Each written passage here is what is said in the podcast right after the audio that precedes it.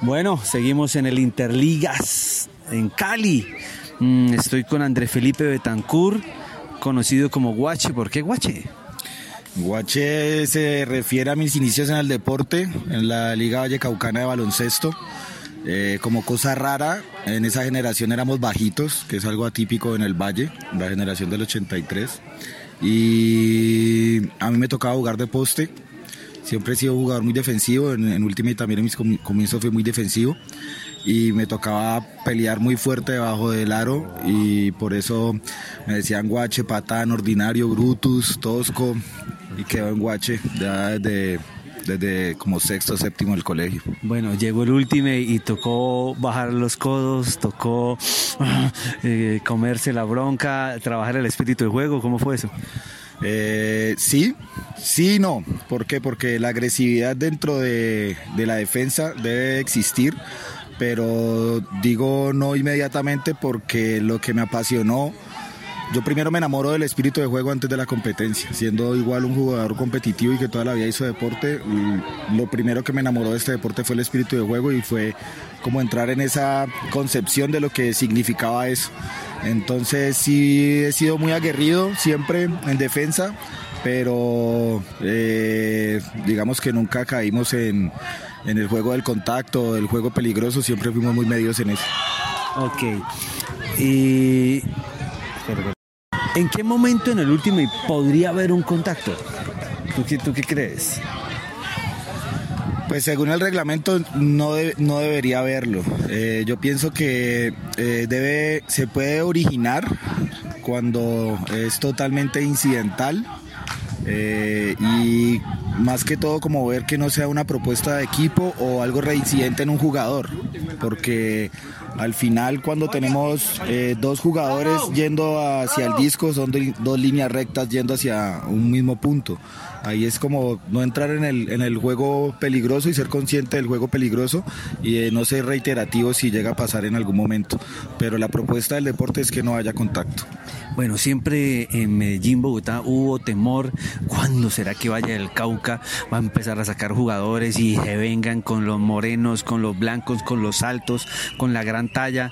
Y pues digamos que eh, se ha demorado un poco, porque pues comparando, disculpe, con Tolima, Tolima está llegando a un nivel, no sé, ¿qué crees que ha tenido Tolima que no ha tenido Valle o cuál es la proyección, cuál es la visión?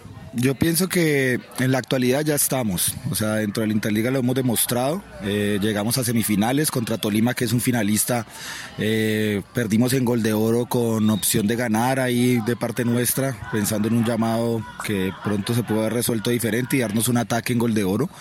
Eh, todos los equipos de los que estamos hablando, Tolima, Antioquia y Bogotá de pronto podían tener cierta predisposición en ese sentido sobre nuestro nivel, pero creo que hoy se llevan una, una imagen diferente. Tenemos todavía el tercer puesto por pelearlo y eh, creo que es la gran oportunidad que tenemos, ganarle a Antioquia hoy en masculino. Nos sentimos capaces de eso y queremos eh, demostrarlo ya. Nos hemos demorado porque estábamos lejos cuando nacimos. Es una población pequeña y estamos muy lejos de la candela fuerte, que creo que fue lo que benefició al Tolima estar muy cerca a Bogotá. Eran equipos que viajaban muy seguido y muy constante a Bogotá porque lo tenían muy cerquita. Se jugaba cualquier torneito que se armaba en Bogotá, ellos iban y eso hizo que cogieran nivel muy rápido, aparte de su competencia interna, que fue algo que se demoró en desarrollar en el Valle a nivel del volumen. Cuando vienen Juegos Mundiales en 2013, se hace un programa de comunas donde se lleva el deporte a los barrios, a las comunas y se hace una captación masiva de jóvenes. Esos jóvenes hoy, muchos de ellos son los que tenemos en selecciones Valles. Si se dan cuenta, las selecciones Valles son jóvenes, pero ya están en ese nivel de candeleo. Nos falta trabajar especialmente eh, el tema de cómo se maneja el espíritu de juego a nivel internacional porque aunque hemos puesto muchos jugadores en selecciones junior, tenemos un vacío en selecciones mayores.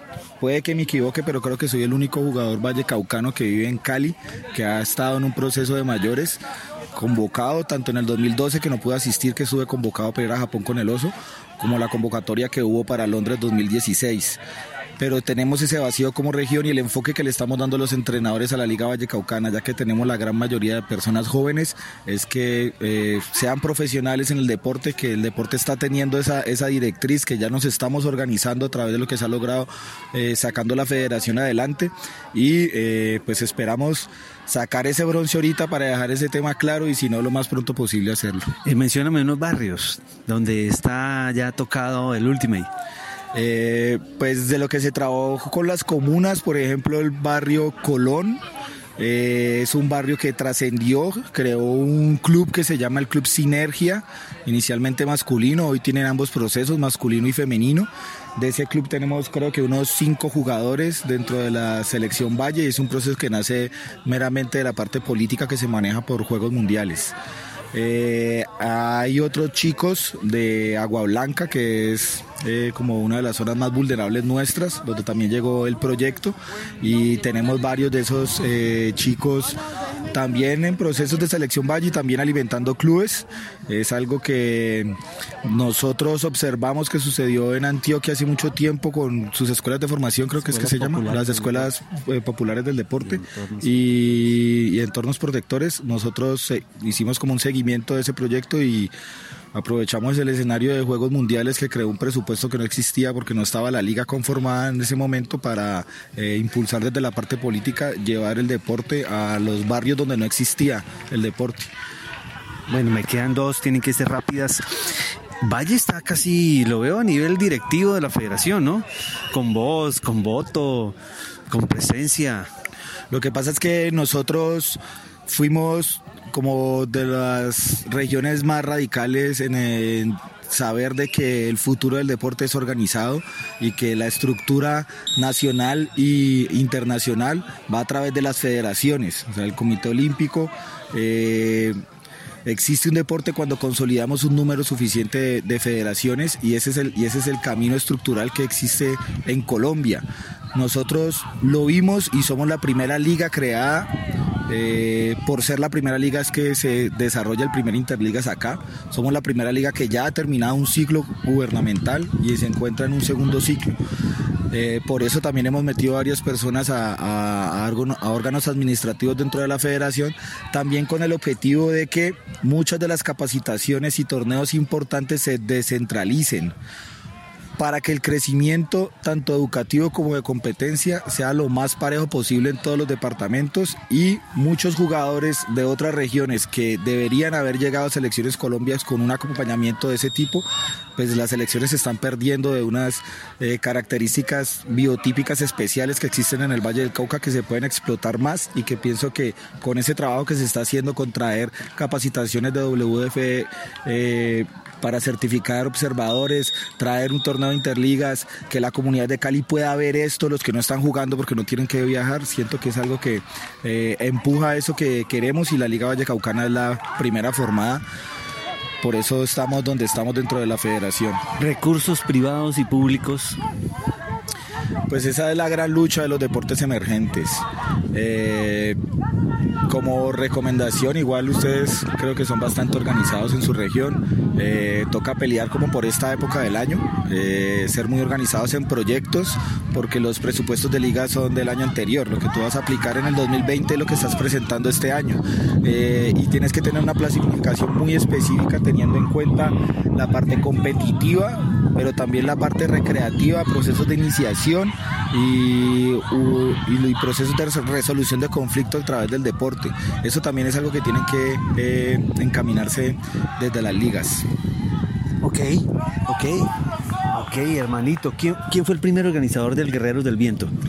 El Guerreros del Viento solo ha tenido un organizador, se llama Walter Ocampo, conocido como Wally. Eh, es el primer movimiento de Ultimate que se genera en Cali se demora en crecer porque ellos mueren antes de que nazca el segundo movimiento, entonces no hubo una continuidad de Ultimate. Ya luego cuando se funda Flota Chancle, la comunidad Chancle, del cual soy fundador de, ese club, empieza como la evolución del Ultimate actual de, de Cali, pero es como otro momento cero, por decirlo de esa manera. Ahí está la organización Wally, Guerreros del Viento, Walter Ocampo. Solo me quedan 30 segundos, eh, tengo que ser muy exacto. Murió un jugador de Ultimate, ¿no? Sí. ¿Qué podemos decir? ¿Qué pasó ahí? eh, ya es algo más de, lo que sucede en nuestro país. Uno está exento de eso y si es un vacío muy, muy grande, él también fue fundador de, de la flota y nada, extrañándolo mucho.